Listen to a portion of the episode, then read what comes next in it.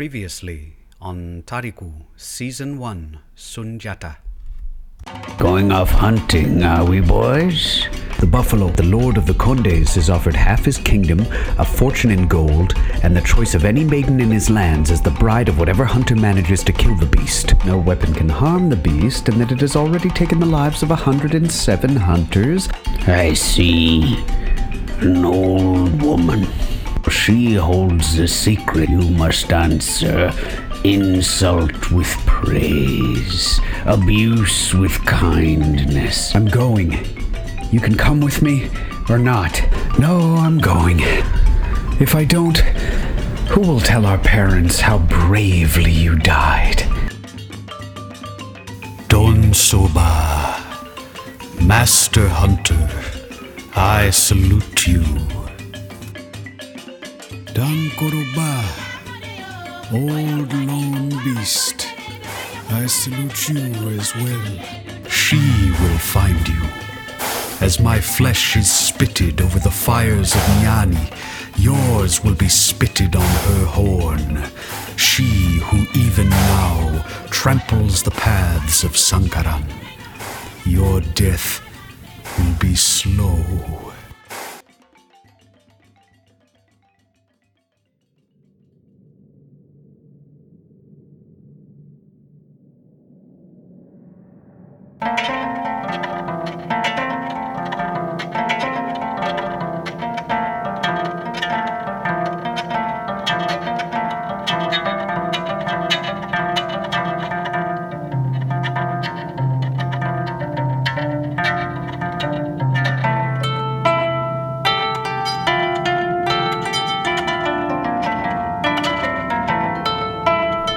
Land of Do is a desolation.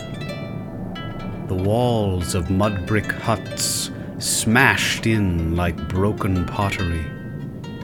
Their thatched roofs collapsed or else ripped away entirely. Cattle, goats, and sheep lie dead in the fields amid the ravaged crops, their carcasses obscured by the dogs and carrion birds, huddled in their conspiracies around the corpses like macabre courtiers at their intrigues. Children wander the trampled paths in search of parents. Parents in search of children, but none finds their match amid the listless revenants. The grime of sleepless nights and days chalks their ashen skin, their cheeks patinaed with the long dry riverbeds of tears, and in their desiccated hearts they know the land of Do is not so large, or its people so numerous, that one could walk its ways for a week and fail to find one who yet lives. But still, they walk what else to do. Inside the fractured shell of a grain silo, two warriors of the clan of Konde take shelter, their backs pressed against the wall. How long do you think we've been here? I don't know. Two hours? Three? How's your ankle? Broken, I, I think. How do you tell if it's broken? If it gets big? It feels big to me, but it's hard to tell. Could you feel it? It's broken. Oh. Do, do you think any of the others are alive? No. Nearby, in the center of a quiet courtyard, a woman squats within the stone circle of a fire pit, veiled and draped in cloth of midnight indigo. She mutters under her breath, spits into the cold ashes, and a fire kindles there.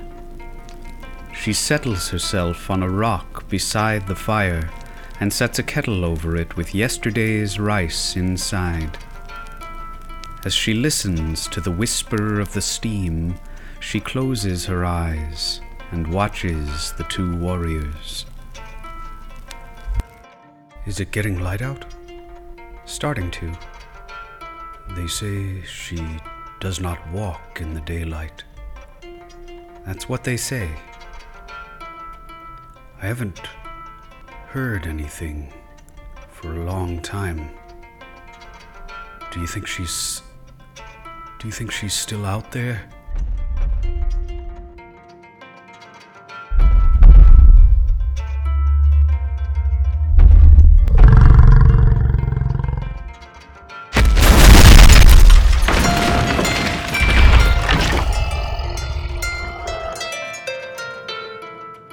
In the quiet courtyard, the woman opens her eyes and gazes sadly into the flames. she was still out there. A fat beetle flies above the woman's head, its basso hum tickling her ears. Ah, Londan Kobo. Strangers will arrive today.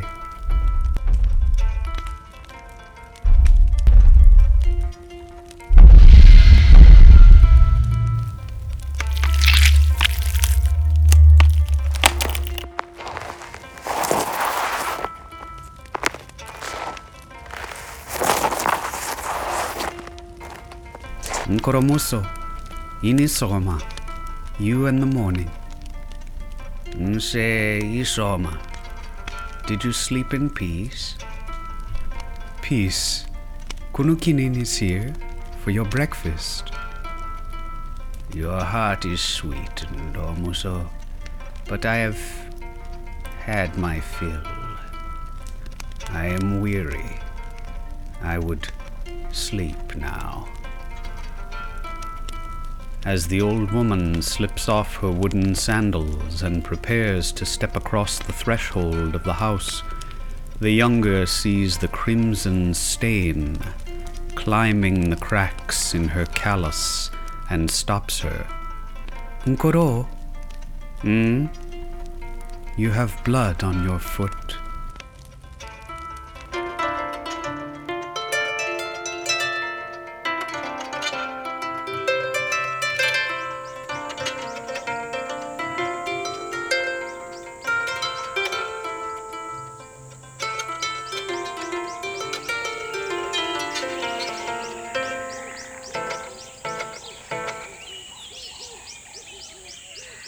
Hunter lies broken in the mud. All that was him has come unmoored and litters the ground about him. His amulets and talismans, his shredded hunter's tunic, his arrows, his magical cowries, his rations of dried meat, his blood. A strip of his right flank lies unsheathed, the rib laid bare and shorn of periosteum, the wet inner bone glistening like a peeled sapling in the lurid light.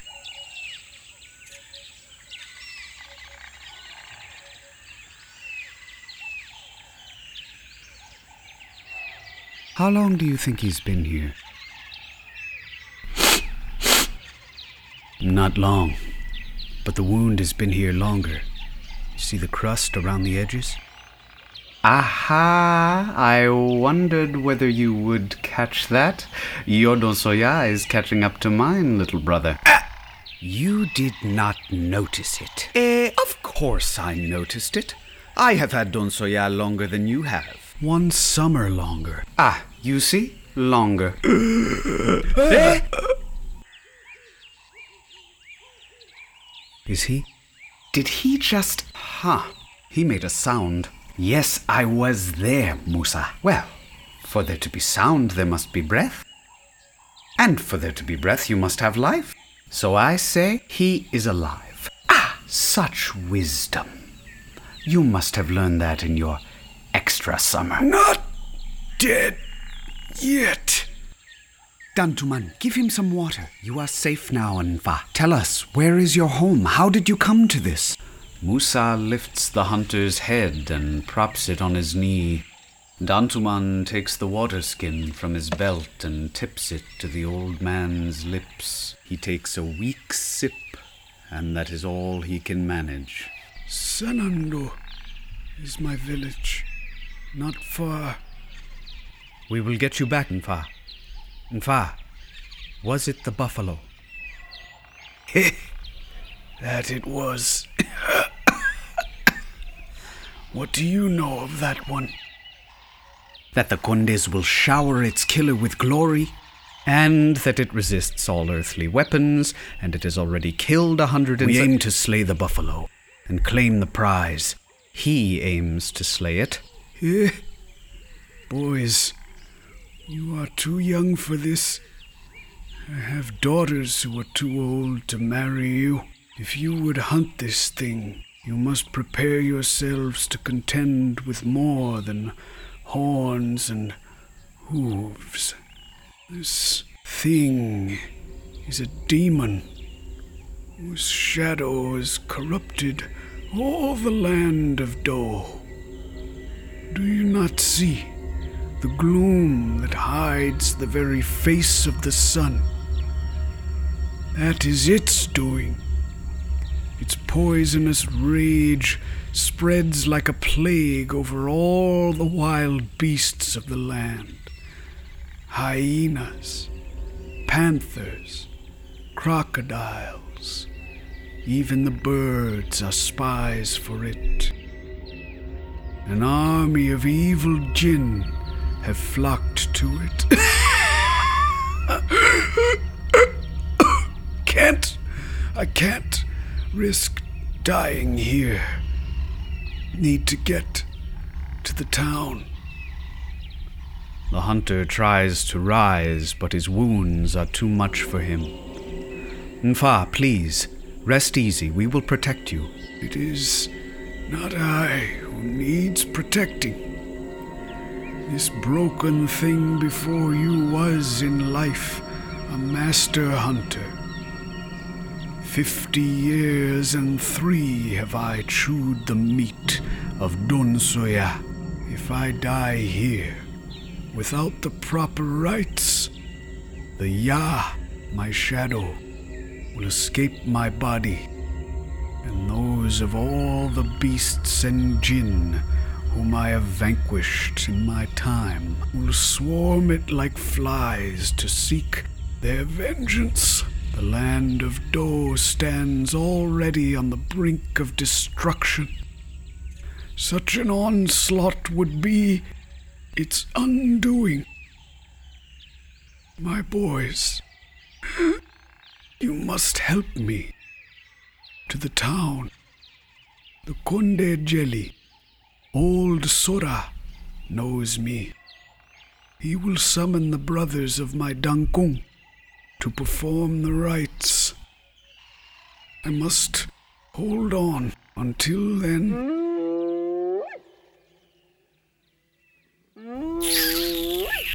Her underlings have found us. At least the buffalo was kind enough to leave me my knife.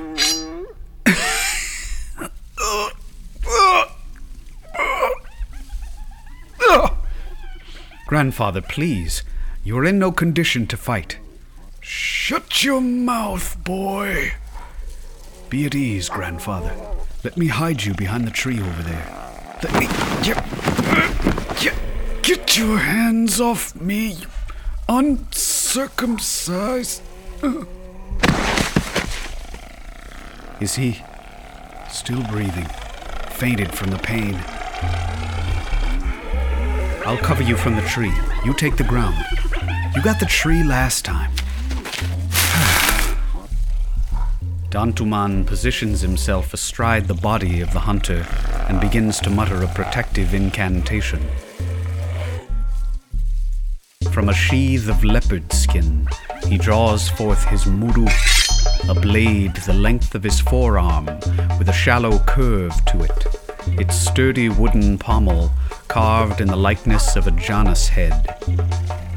From a rawhide strap on his back, he unfastens his tamba, a spear with a leaf shaped blade, etched with arcane patterns, its haft segmented into three grips of antelope hide, each bracketed with rich red brown khari wood. His hunter's senses catch the smell of the hyenas well before he sees them. That waft of stale death, soaked into the roots of matted fur, would wake him from the deepest slumber as sharply as a thunderclap. They seem almost bored as they lope into the clearing. Some pass their pale tongues over ebon lips, and some yawn, casually displaying the fetid horror of their filthy jaws. Their black eyes have always struck Dantuman as having a vague sadness to them. From a lazy crouch, one of them tries a sudden lunge. Before he can bring his spear to bear, its back sprouts four slender arrows. Aren't you glad I'm in the tree? Thrilled. With a limp now hitching its rangy trot, the hyena circles raggedly to the back of the pack. Looks like four approaching from the west, and that's one for me. It's not dead yet. one of the hyenas leaps for Dantuman's left flank. He deftly dodges the attack by lunging to his right, and the hyena hurtles past him, close enough for him to see the mange on its spotted hide. Dantuman whips his wiry arm around. The bright steel of his muru flashes in an arc. The beveled tip slides wetly in among the thick cables of muscle in the hyena's neck, wedged just behind the mandible. It wrenches its head to try and free itself, and Dantuman feels his whole body jerked along with it, its vicious strength threatening to rip him off his feet. The sinews of his arm and wrist straining to maintain his grip. He follows through with the arc of his initial strike to plunge the blade as deeply as he can along its ventral vector. He turns his hips to put his whole weight behind the blade, leaning on it to lever the hyena's head down, shoving the powerful jaws away from his body. Turning too far, giving my back to the others. He wheels just in time to find himself staring into a second ravenous face nearly upon him. Musa! I see it. Fereke! The hyena's legs tangle up beneath it. It buries its muzzle in the dirt and comes skidding to a halt at Dantuman's feet. He tosses his spear into the air, reverses his grip on the haft, and plunges it into the animal's skull. You're welcome. Dantuman can feel the strength of his left arm slowly giving way before the first hyenas as it muscles its head back around to face him. Defiantly, it glares up into his face with murderous eyes and snarls, showing the wet red depths of its throat. Dantuman plants his feet and pivots on his heels to give his blade one final yank. The mandible tears free, and then the cheekbone, and there is a deep hollow crack as the suture of the skull comes unmoored. The entire left side of the hyena's face is left hanging from Dantuman's blade and slowly sloughing off. Two! That's disgusting. The remaining two hyenas begin their gangly trot, circling in opposite directions, forcing Dantuman to split his vision. One still has Musa's arrows dangling from his back. Its gait has slowed markedly. It lurches another few steps, then drops. One! The lone remaining hyena, a big female, stands her ground amid the bloody ruins of her fellows. Dantuman squares off against her warily, compacting his torso into a boxer's hunch to hide his belly. He presents his right flank, and shields it with his weapons, extending the long spear far in front of him to create distance. I can cripple her for you. See if you can turn her toward me. Mm. Dantuman tries a feint as if to attack her left flank, hoping to make her circle to her right, toward the tree and Musa's arrows. But the hyena does not so much as flinch. He tries again, and again she stands her ground. She fixes him in her obsidian gaze and utters a peal of laughter that echoes off the tree and the surrounding swamp. It is answered by a gaggle of new voices from every direction. Musa? More. I count another three. No, six. Two groups of three. One from the north, one from the south. The hyena circles Dantuman. To the right, to the left. Dantuman tracks her warily with the tip of his spear. Here they come. Behind you, right leg. Dantuman lifts his leg and whirls like a dancer, narrowly avoiding the jaws as they snap shut with a terrible force. No sooner has his foot found earth again than he feels the hot breath of another at the back of his thigh. Dantuman, they're boxing you in. Get out of there. Herd them this way. Dantuman gathers himself and leaps into the air, over the heads of the ghastly garden of slavering jaws, now clamoring hungrily for his flesh, like a litter of pups mobbing for their mother's milk. He twists his body feline like and lands in a crouch at the foot of Musa's tree. That's it. Follow the meat. Yes, Ndoke. Bring them to me. With the pack now in range and massed together, Musa sets to furious work with his bow, weaving two and three arrows at a time between his nimble fingers and loosing them in clattering volleys down upon the pack. The unfletched poisoned shafts trace wild paths in the air, as though the tree were shedding seed pods. The hundred needles stipple the hyena's spotted hides as they approach, injecting their payloads of venom.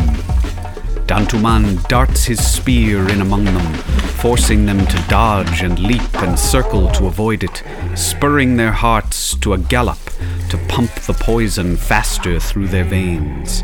As he harries them, he slowly gives way until he feels the smooth bark of the tree's trunk against his back. He lets the pack get close enough to smell their fetid breath. He can see the muscles in their legs coil as they prepare a final, killing lunge. Musa! Now! The bone crushing jaws bear down upon him. At the last second, Dantuman pirouettes on the ball of his foot and disappears behind the tree as the hyena's charging snouts slam into the trunk. Musa shoulders his bow, unstraps his hunter's harp, and begins to play. The pack wheels around and regroups. They begin to split off into two groups to pursue Dantuman around the tree trunk, where he crouches astride the still unconscious body of the hunter. He can hear their paws pounding the mud as they draw closer, each step rattling the arrows still embedded in their backs, every surge of their powerful muscles working Musa's poison in more deeply.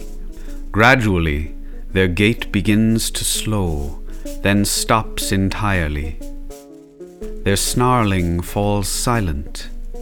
Dantuman peers out around the thick tree trunk and sees the whole pack sitting like domesticated dogs, staring up into the tree, enraptured by his brother's playing. One by one, they settle down onto their bellies like ragged sphinxes. Then their heads begin to droop, and finally they roll onto their sides, the heaving of their rangy flanks slowly dying away until it stills entirely. And there it is. Seven. I win again. Musa, that does not count.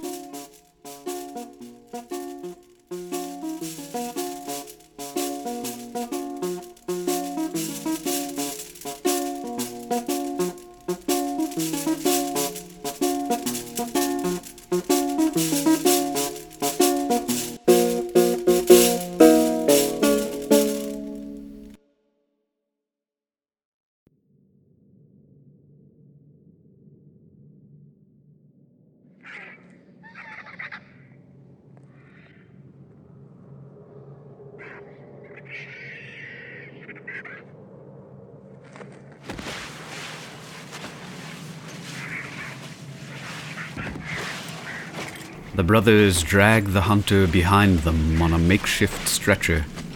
His breath comes in ragged huffs, and his head loosely limberjacks along with the stretcher's rough passage. Is that Do? It is a wasteland. Look at the houses. These people. Dantuman, this is insane. What are we doing here? Helping them. Across the rough path ahead of the boys, a hulking old crone shambles past. Though she walks with her body crabbed around a gnarled walking stick, her strange three legged gait rolls on as smoothly as a horse's. Her veil is drawn down into a low cowl that rests on the bridge of her nose, its septum pierced with a thick ring of gold. Her taffy, of a cloth that looks dyed with the night itself, is knotted under her armpit, exposing her thickly muscled back and shoulders. Over one shoulder she carries the dabamuso, the woman's hoe, a long curved wooden handle with a broad blade at one end. Momuso, grandmother, we greet you in the dusk. Grandmother? Namogoden. Bastards. Your grandfather had a crooked cock. Answer insult with praise, remember? Ah. Ah! Big brother, hear how sweetly she insults us. Doesn't it make you homesick for our own grandmother? She calls us bastard grandsons of a crooked cock just like that. Ma, we are at your service. What labor are you about with your hoe? Tell us that we may help you. Sons of a palm wine drunken whore. I don't need to explain myself to you. I am on my way to dig for termites to feed my chickens. And just how do you propose to help me with those pitiful arms of yours? Eh. Ma, I will dig your termites for you. Let me take your hoe. This hoe, this will go up your jaw before you take it from me. Dantuman, leave it. Come, grandmother, give it here. Ha ha ha! Serves you right. Well, are you waiting for an invitation? Dig. My pleasure, grandmother. Are you hungry? Musa, give her something. Oh, of course, little brother. Momosonko, take this from my generous brother's store. Huh. When Dantuman has finished, he unfurls a large cloth sack from his belt and fills it with the moiling mass of termites. He ties this off and places it atop his head. The brothers take up the stretcher once again, and the four set off on the rough path toward the town. The boys in front, dragging the hunter, the old woman trailing a little ways behind. What are we doing? Oh, come on, Musa. Old woman, angry and alone, she holds the secret. Eh? What makes you so sure it's her? You think there's only one crazy old lady in all the land of Do? What are you doing dragging that thing around? Can't you see it's dead? Before either of the brothers can answer, the hunter's eyes snap open, his face alive with a sudden desperate violence. He clutches at the hilt of his blade. Witch! Muso Korani Jugu! Get back! Easy, Mfa, easy. It's just an old woman. Kill you? Kill you! Oh. The hunter strains mightily to rise from the stretcher, but there is a sickening twist in his guts. He feels the ground drop out from under him, and his eyes roll back again into unconsciousness. The brothers and the old woman look at each other in silence. Beneath the dark veil, her golden eyes flicker, as they trace his wounds, and she smiles a strange, brief smile. As it fades, the emptiness in its wake is that much darker for it. They walk on. As they cross the threshold of the town proper, the old woman overtakes the brothers with surprising speed. Stupid boys, you do not know the way. Follow me. She leads them to a small courtyard surrounded by a low stone wall. Its lone mud brick hut stands untouched by the chaos that has laid waste to the rest of Do. In the center of the courtyard is a neatly dug fire pit circled with stones. An iron cooking pot rests on a tripod there, over a low flame. Beside this, so still the brothers do not notice her at first, sits a woman with her back to them, her body completely covered by the same night colored cloth as the old crone. The old woman snatches the sack of termites off of Dantuman's head and stalks off into the house. The brothers stand at the threshold, waiting to be invited across, as is the custom. No invitation comes. The hunter groans in his delirium. Dantuman, we had better get him to the palace. You said the king's jeli knew him. Dantuman nods absently, and they walk on. The palace of King Nyemodiara stands besieged. Its once proud mud brick facade is pocked and lacerated. Dantuman can name the claws and fangs and horns of a dozen different beasts, many of whom are never known to keep each other's company. And there are some arcane and vicious signatures not carved by any earthly creature. One set of gaping holes dwarfs all the rest, where the wall has been gored through by some vast symmetrical ballista with twin lance heads the circumference of tree trunks. Those will be the buffalo. No, they're too big. Look at the shape and the crater between the puncture holes. Exactly the marks of a savanna buffalo, just bigger. Much bigger. The boys make their way to the front gates. As the sun begins to set, the surviving townspeople light small iron lanterns fueled with manure. They toil feverishly to deepen a pit they have dug around the palace.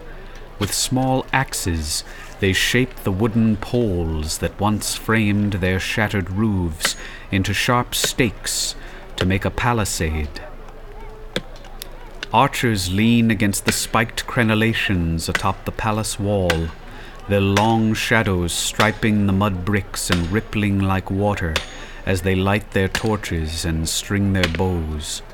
The iron bars of the palace gates sag in their moorings, bruised and bent. Their heavy hardwood lock lies in splintered ruins at the threshold. The shards of its stern carved face glares up at the brothers from the ground, a shattered gargoyle.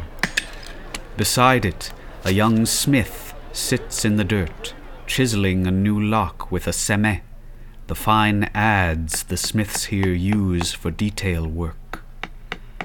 An angry gash splits his scalp from front to back, freshly stitched and covered over with a poultice. Master of fire, you and the iron. Don't so, you and the bush. Is this all the work of the buffalo? And her army. Army? Wild beasts consumed with a rage that burns all fear of men from them. Jinn who dress themselves in nightmare shapes and the flesh of our dead. They come at night? Every night. Who is he?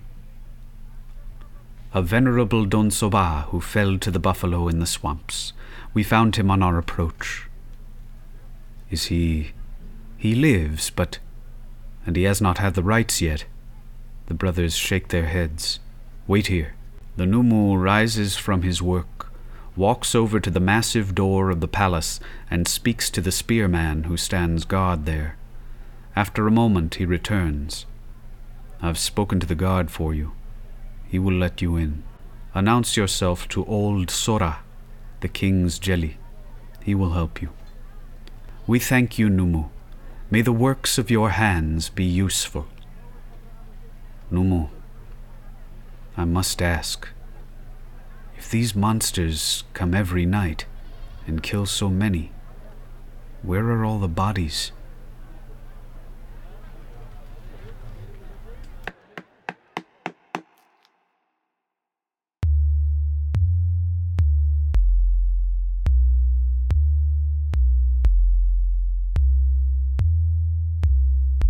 Negeboria, the place where the iron comes out. The earth coughs it up in little jagged pebbles here. They glint dully in the silver night and coat the land with a ghostly iridescence, like the surface of the moon. On the outskirts of the town stands an abandoned smelting furnace a hulking golem of baked clay.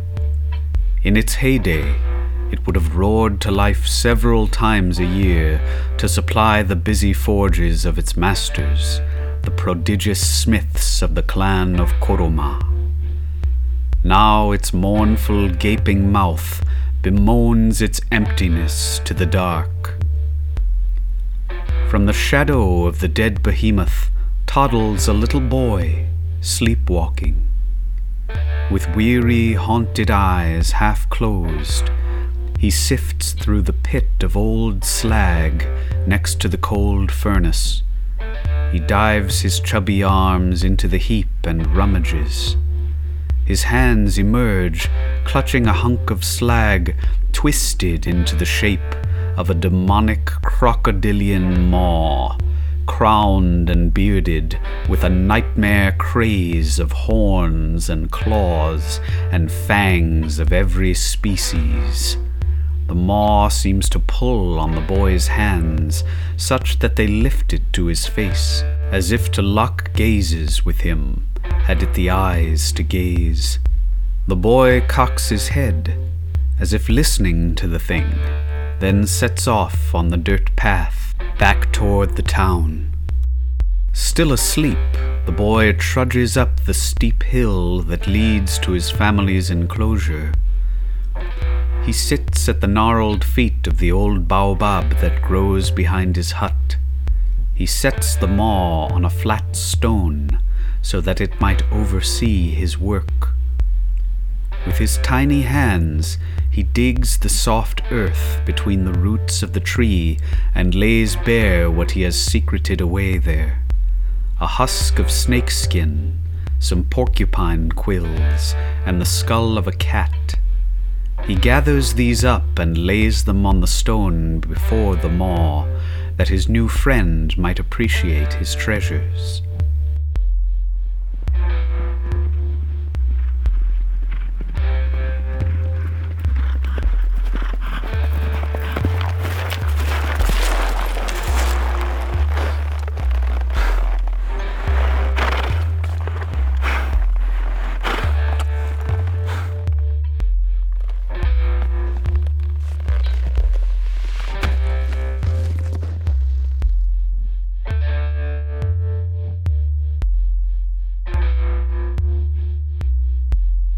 Cassia! Inabangri! Ah! You there! Boy, what are you doing outside in the middle of the night? Ah, sleepwalking, eh? The rider claps a heavy hand on the boy's shoulder and shakes him awake. Dundu, dundu, dundu. It's all right, boy. It's all right. You were having a dream. I'm I'm outside. Who's there? Johnny. Nga, isoso fala. You may speak the language of your home, of Susu. I have ridden all night to bring you news from there. Your boy is. Minsea! Eh, Fakoli! What are you doing out here? Did it happen again? Fabe, imma furkufe. Come here. Cassia lifts her son onto her hip and begins to bounce and comfort him. Wangai fala, speak! What news from Susu? Cassia, it's. It's your brother, the king. He's alive. He's back. Sumaworo? Sumaworo? He's alive? Is he all right? He is unhurt. Where has he been all this time? What has it been? Three months? He says he was lost in the bush. And he's he's all right. Nothing is wrong with him. Nothing that we can see. What are you not telling me? Speak! Guy, I have been told to warn you. The king is somewhat changed. Changed? How? I cannot claim to know him well myself, but the council sees a change and instructed me to inform you of it. They had hoped that seeing you would help him. My husband is old and not well enough to make the journey. Fakoli and I will accompany you back at first light tomorrow. You will stay the night here. Come. As Cassia turns to enter the house, she sees the ghastly iron maw perched on the stone. Eh? Fakoli, what are those nasty things? Throw them away and come inside. After his mother and the stranger have gone inside, Fakoli stands alone before the flat rock. His bewildered brow is wrinkled as an old man's. He stares at the maw perched amid his secret treasures. Its sightless face stares back. He digs the pit between the baobab roots a little deeper, places the face and his treasures inside, covers them over, and hurries into the hut to find his mother.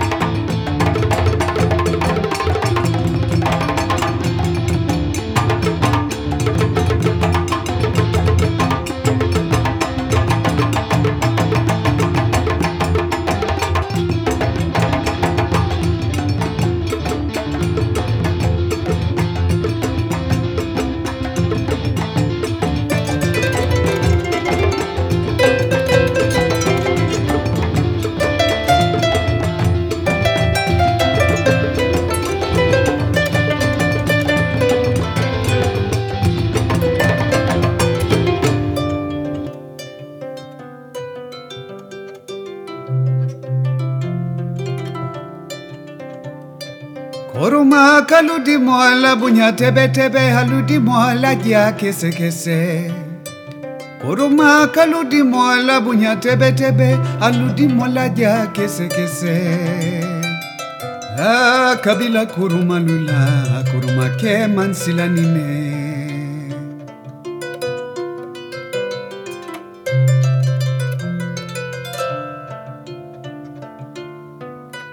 tuba bujamana kono inisu. You in the lands of the white people, I greet you in the evening. Nyafika fakoli tariku foalie. Fakoli kumba anyi fakoli daba. I wish to tell you the story of Fakoli, he who is called Fakoli of the great head and Fakoli of the great mouth. Fakoli Asan Saba. Ale ni Aba. Alutamada Soso. Sa aludibo sumaworo kante subaramansa when Fakoli was three years old. His mother, Kasia Kante, brought him with her to her homeland of Susu to visit her brother, Sumaworo, the sorcerer king.